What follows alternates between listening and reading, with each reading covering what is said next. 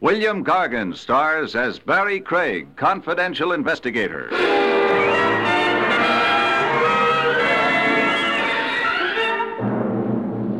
Overexertion can be dangerous, folks, but no exercise at all is even worse.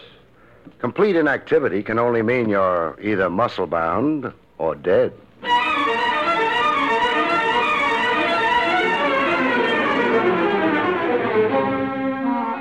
The National Broadcasting Company presents William Gargan in another transcribed drama of mystery and adventure with America's number one detective, Barrie Craig, confidential investigator.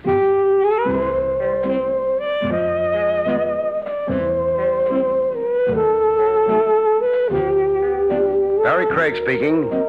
Every profession has its system of reciprocal favors among colleagues. A doctor consults a fellow practitioner. Lawyers put their heads together. And even private police operatives requisition each other's time and brain power. The colleague and competitor who sought my aid one fine day was a chap named Max Marcy. Marcy operated a one-man investigation agency a half mile from the dump I call my own. Not too young, Marcy, along in years. Ready for retirement, but too poor to afford it. Uh, I'm 35 years in the business, Craig. I'm afraid there's only one way I know of to quit. Feet first, huh? In a pine box, yes. What keeps you coppering, Max, when you could be riding a rocking chair? Uh, the same thing that started me working three decades ago. Food, shelter, and the high cost of government? A livelihood, yes. Nothing socked away, Max? Oh, maybe $500 in war bonds. Not much for a lifetime in harness. You know, there's an old axiom, Craig. Yeah, it's up there on my wall, reading Cops Die Broke. Work for me, Craig. On what? The man I frankly find impossible to locate. For three weeks now, I've used every trick I know, every avenue. His name? Anatole Barber. The only clue I have is that he was once a rug dealer. A rug dealer? Oriental rugs. Fifteen years ago, he had a store on Third Avenue. Cold Trail, huh? Cold like ice. Who assigned you to look for Anatole Barber? And that information is confidential. I understand. Client doesn't want his name bandied about. So you're really stuck, huh, Max? Oh, not so much stuck as uh, As? sick. Exhausted. I, I don't have the old strength. You know, the, the machine runs down. This coming October, I'm 64, Craig. Then why not just dump a tough case? Why aggravate yourself? $2,000. Who can dump $2,000? No cop I know. Find Anatole, Barber. I'll split with you. Uh-uh. The fee's all yours. I'll just tap you for expenses. Barber, a one-time rug dealer. You've, of course, got a full description of him. Uh, even a photograph. Oh, Craig, I, I don't know how to thank you. Hmm. I'm not doing it for you, Max. I'm really doing it for me. I look at you and I see me. Me a quarter of a century hence. I'm out asking a younger cop to help me stay in business. One cop runs into a blank wall. Another cop finds a door through the wall. The luck of the game. What was tough for Max Marcy was easy for me, as it turned out. An ex-Oriental rug dealer is a member of a clan. The tricky science of rugs limits the colony of dealers to a small, tight elite. One big family of operators, so to speak. My information on Anatole Barber came from a gentleman named Amar Sarabi. Yes, Anatole Barber is well known to me. Under which rug is he hiding? Mm, for a long time now, Anatole is not in our trade. He had a store on Upper Third Avenue some 15 years ago, I hear. Yes, the Mecca Bazaar. He was the cleverest trader of all of us, Anatole. But he folded his tent. Why he gave up his business, nobody knows. You make it sound mystifying. Fine Oriental rugs are more than a business, Mr. Craig. They are a culture and a passion. I might even say a cult. It is in our blood. Now, really enlighten me, huh? Where can I find your renegade colleague, Anatole Barber? He lives in Sackett Bay. Uh, Sackett Bay out in Long Island? Yes, he's using his mother's name now, Belmar. His mother was English. Anatole Belmar. Yes. Tell me, How is it you have Anatole Barber Belmar's whereabouts at your fingertips? Uh, we have a trade association. I am corresponding secretary. Even though Anatole is retired from our trade, he has faithfully kept up his dues. I see. Well, I want to thank you, Mr. Sarabi. I've been privileged. Uh, you are perhaps interested in a fine Bokhara rug at a great sacrifice price. Mr. Sarabi, please, let go of my coat lapels. I phoned Max Marcy the good news. Hello, Max. Yes, Craig. That $2,000 fee, start spending it. You found Anatole Barber? Anatole Barber Belmar. He's using his mother's maiden name. Lives out in Sackett Bay. 30 miles out in Long Island, Max. Craig, I'm at a loss for words. Why, it's hardly been 12 hours. No bouquets, Max. It happens. The breaks. I got the breaks. Okay for me to follow through in Sackett Bay? Uh, just to verify his presence there, how he's established. Uh, Craig, don't alarm the man into flight. I'll pose as a door-to-door salesman. Max, don't worry. Uh, telephone me from Sackett Bay. Will do. So long. At Sackett Bay, Long Island, the guy with blue freckles in the general store told me where to find Anatole Belmar. On an island a half mile off the mainland. Anatole B was known around Sackett Bay as the recluse type. The gent with a black patch over his eye ferried me to Belmar's Island. He drove the leaky motorboat like a suicide, as many knots an hour as he had chinks in his brain. Hey, Buster, slow down. That Buster, I'm two premiums behind in my insurance. No answer. Either a deaf mute or not the talking type. Found a suitable prayer and began to mumble it. Belmar's Island had overstuffed seagulls on it the size of vultures. It also had a shack. A shack put together with paper, paste, and wire. I knocked politely. Oh, uh, Anatole Belmar. No answer. I did the impolite thing. I just walked in. Inside, I again did the polite thing. I removed my hat. You generally do if you've got visiting manners. You even make a special point of remembering to remove your hat in the presence of the dead. How dead was Anatole Belmar? Dead beyond recall. He was hanging by his neck from a beam eight feet off the floor. I changed my first diagnosis of suicide when I saw the lump on his head. He'd been slugged and strung up by somebody hoping to pass it off as suicide. I had news for the local police, and after that, I had mournful news for Max.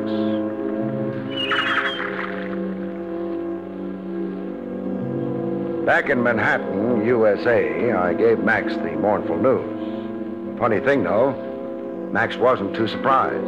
All day today, I anticipated just what you've now told me, Craig.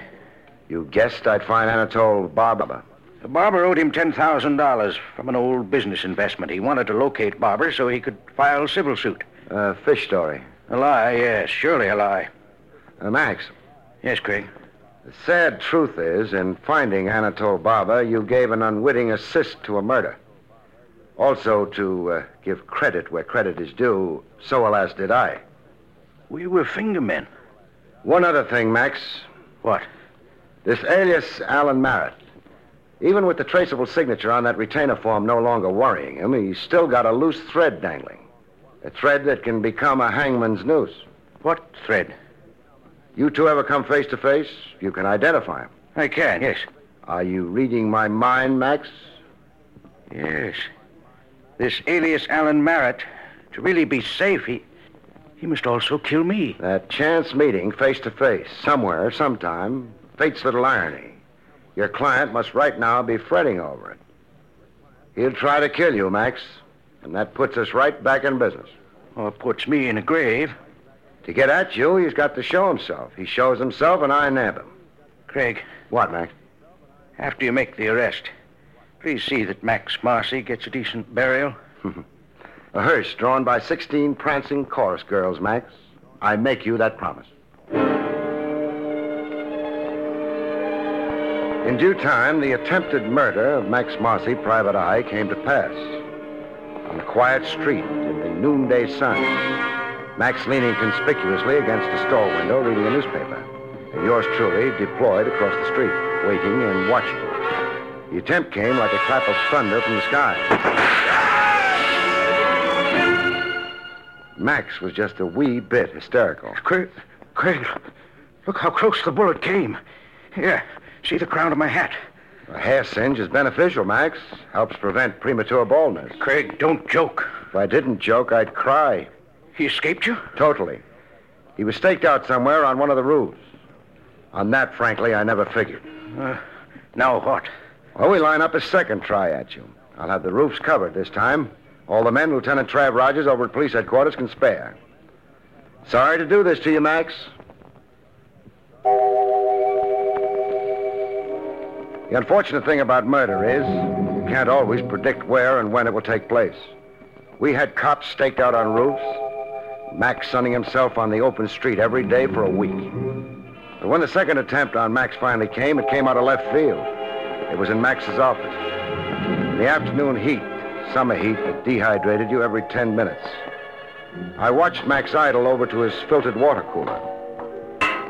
I watched Max pour himself a drink. Ten seconds later, I watched Max turn colors. Craig, Max, what's wrong? Craig, I'm pois- poisoned. Max! Poisoned.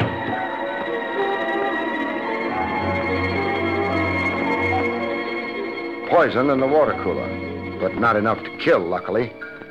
In the hospital six hours later, Max managed a whispered conversation. Craig, Yes, Max. one, two attempts. Number three.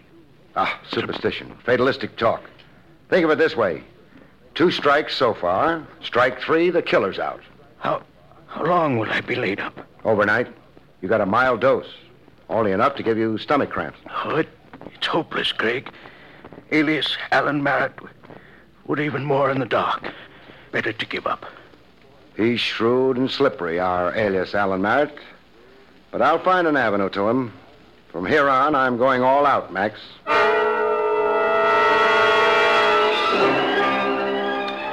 For utter lack of a lead, I did next best to the aimless thing. I stopped in to admire oriental carpets in the shop of my original contact, Amar Sarabi. Yes, I have heard the sorrowful news. Police check disclosed uh, no next of kin, no relatives. Anatole Barber was alone in the world. How about best friends? Anatole Barber turned friendships away. He was suspicious and secretive. How about lady friends? Ladies? No, I do not think. Oh, come on. Even a suspicious and secretive recluse has some male ego, some passing interest in the opposite sex. There was a woman. Oh, but such a long time ago. What was her name? Madame Nila Gallard. Know where I can find her? Nobody has seen Nila Gallard for mm, eight, ten years. How close was she to Anatole Barber? All I know to say, she worked in his store, the Mecca Bazaar. They would work together, take their meals together. Sounds chummy enough. Say, uh, Sarabi, Yes. Anatole Barber's burial. The police have it scheduled for the day after tomorrow. A Potter's Field burial under the auspices of the city. Oh, this is regrettable. I shall see that the association extends the honors due him. That is to say, uh, pays the bills for the funeral. Well, that's fine, but uh, keep that quiet. What I want you to do is spread the word around that a kinsman's being given an obscure pauper's burial. Create sentiment and sympathy. Make old friends and business associates want to pay their last respects. Uh, give Anatole Barber a decent send-off. You think Nila Gallard will hear this and come to the funeral? huh? I hope Nila Gallard will put in an appearance.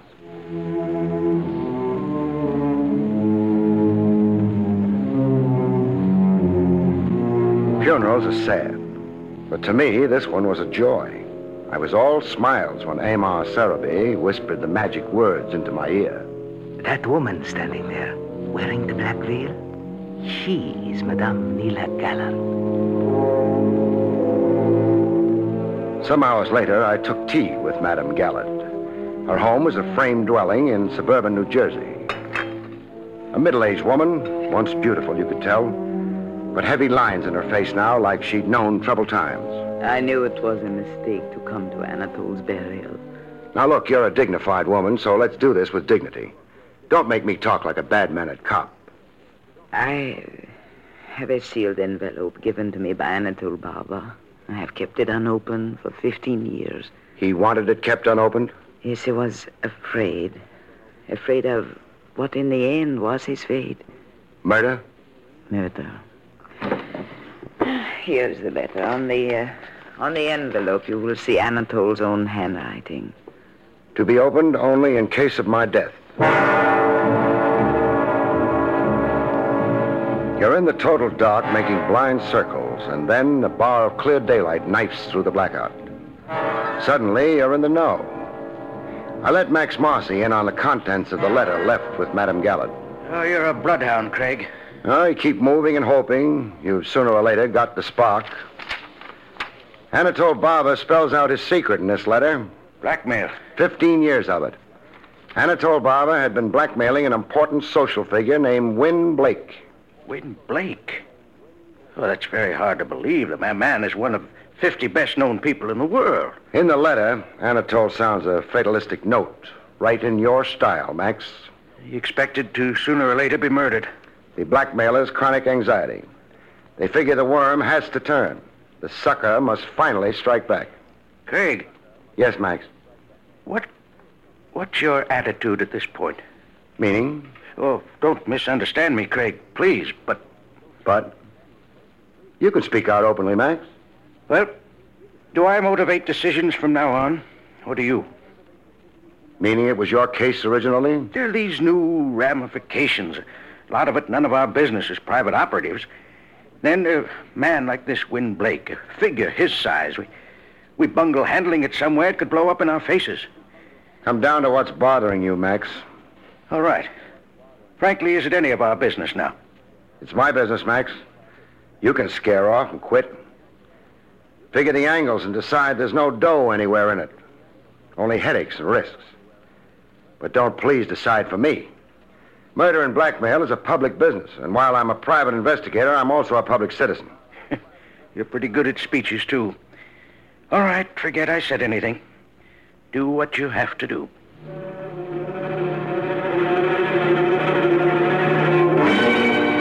What I had to do was go see Win Blake, which I did. Blake House was not only upper class, it was the top story of the upper class. And the guy who wielded the scepter in the palace looked every inch his role in life. Gray, distinguished, with a stiff, aristocratic spine. A polished surface veneer with only one thing marring it his eyes. I'd never seen sadder eyes.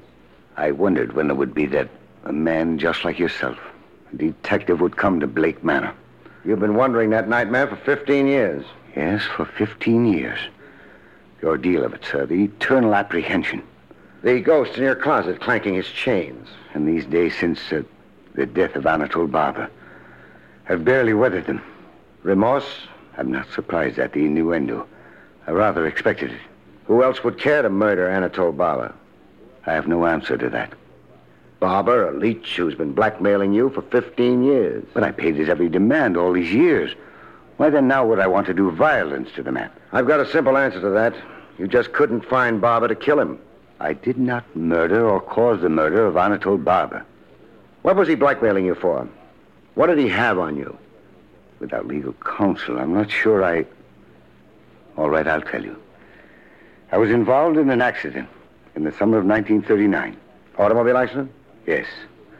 A late hour in the driving rain, very little visibility. It was on a downtown street. I struck and killed an elderly pedestrian. Hit and run, huh? I'm ready now to face the charges, but I was coward enough and fool enough to drive away. I let my panic override my better judgment, my more decent instincts. You see, You had a lot to lose, you figured. You didn't want a vehicular homicide against you. I, I just drove away. But not unnoticed and undetected as you believed then. Somebody saw the accident, jotted down your license plate number. Anatole Barber. Mm-hmm. He operated a store where the accident occurred, a rug shop, the Mecca Bazaar. He saw everything through his store window. And he's bled you ever since. He promptly closed up shop and made you his chief business from then on, huh? He extorted a fortune from me in these 15 years. When did he tap you last? Two weeks before he died. How much did you give him? The Usual periodic $10,000 in cash. I left the money in a designated place, as I always did. Barber never showed himself personally. He wasn't taking any chances. Did you hire a private detective to locate Anatole Barber's whereabouts for you? I did not. No, huh? Anybody else in your family aware of your uh, predicament with Anatole Barber? My wife knew, and so does my son. Your wife knew, you say? My wife is dead. Oh. And your son, where is he? He lives away at his school. What's the school? Eagle University, a medical college. Stuart's in the senior class. But my son couldn't possibly have anything How can you be sure? I. I suppose I cannot be sure. Son trying to get his pop out of a situation. A son nervy enough to commit the murder his father shrinks from doing. Win Blake or the son Stuart Blake? I ask you, uh, who else would want to murder Anatole Barber? And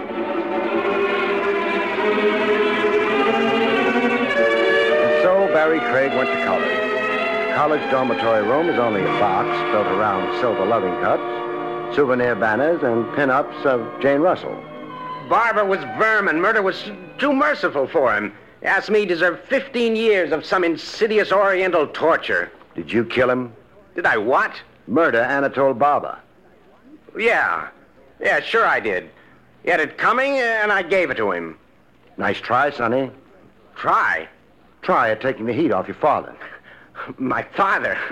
Look, Dad hasn't got the moxie for the job done on Anatole Barber. But you have, huh? I say I killed him, so let's not beat that question around anymore. Okay, we'll bypass that question for the time being. Now answer me this, and truthfully. Did you hire a private detective to track down Barber? I hired Max Marcy. Do you doubt that, too? Well, proof could help. Proof, huh? Sure. Sure, wait a second. Here. Here's your proof. A receipt. That's right, for $300, a retainer initialed MM. My down payment to Max Marcy for his services.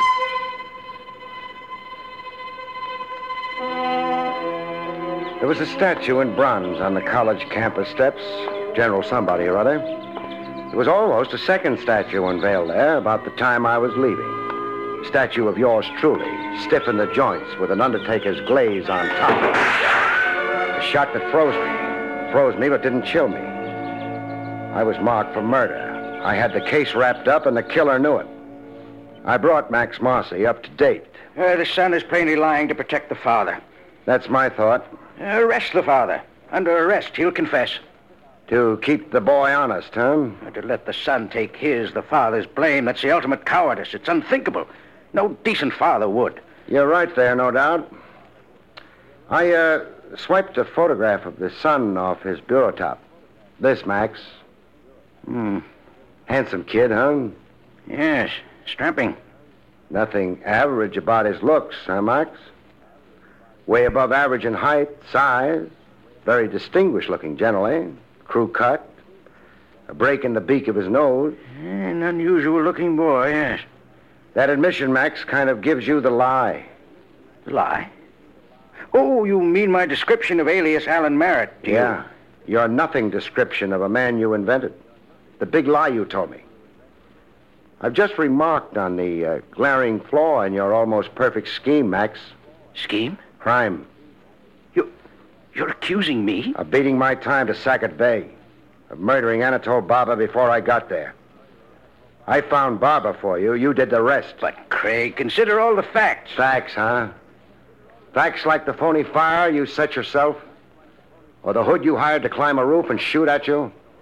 Or the modest dose of insect poison you deliberately poured yourself from the water cooler? All to blind me to your guilt? Or maybe the fact that you tried to kill me today on the campus steps of Eagle University?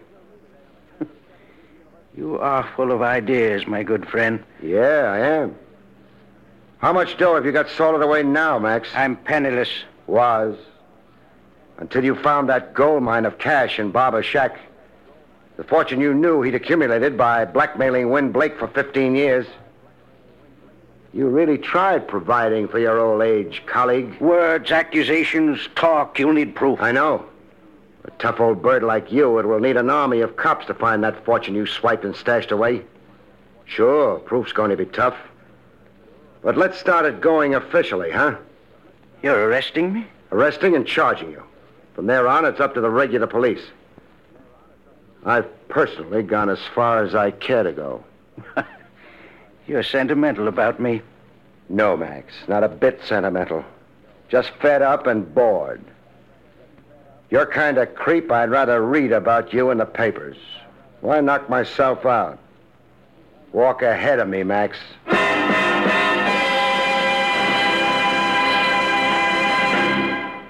You have been listening to William Gargan in another exciting transcribed mystery drama from the adventures of Barrie Craig, confidential investigator. Tonight's story, Blood Money, was written by John Roeburt. Next week, our story is titled Hay is for Homicide, about which Barrie Craig has this to say. Next week's story is titled Hay is for Homicide. And the reason for this has something to do with a hayride and a farmer's daughter. With that combination, how could it help being uh, murder? Good night, folks. See you next week.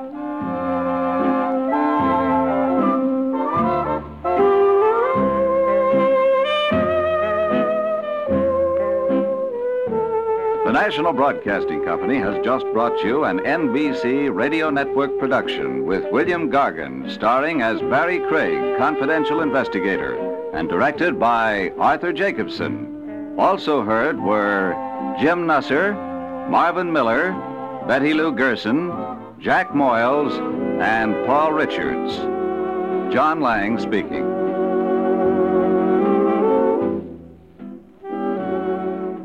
There's another exciting dragnet adventure tonight on most NBC radio stations.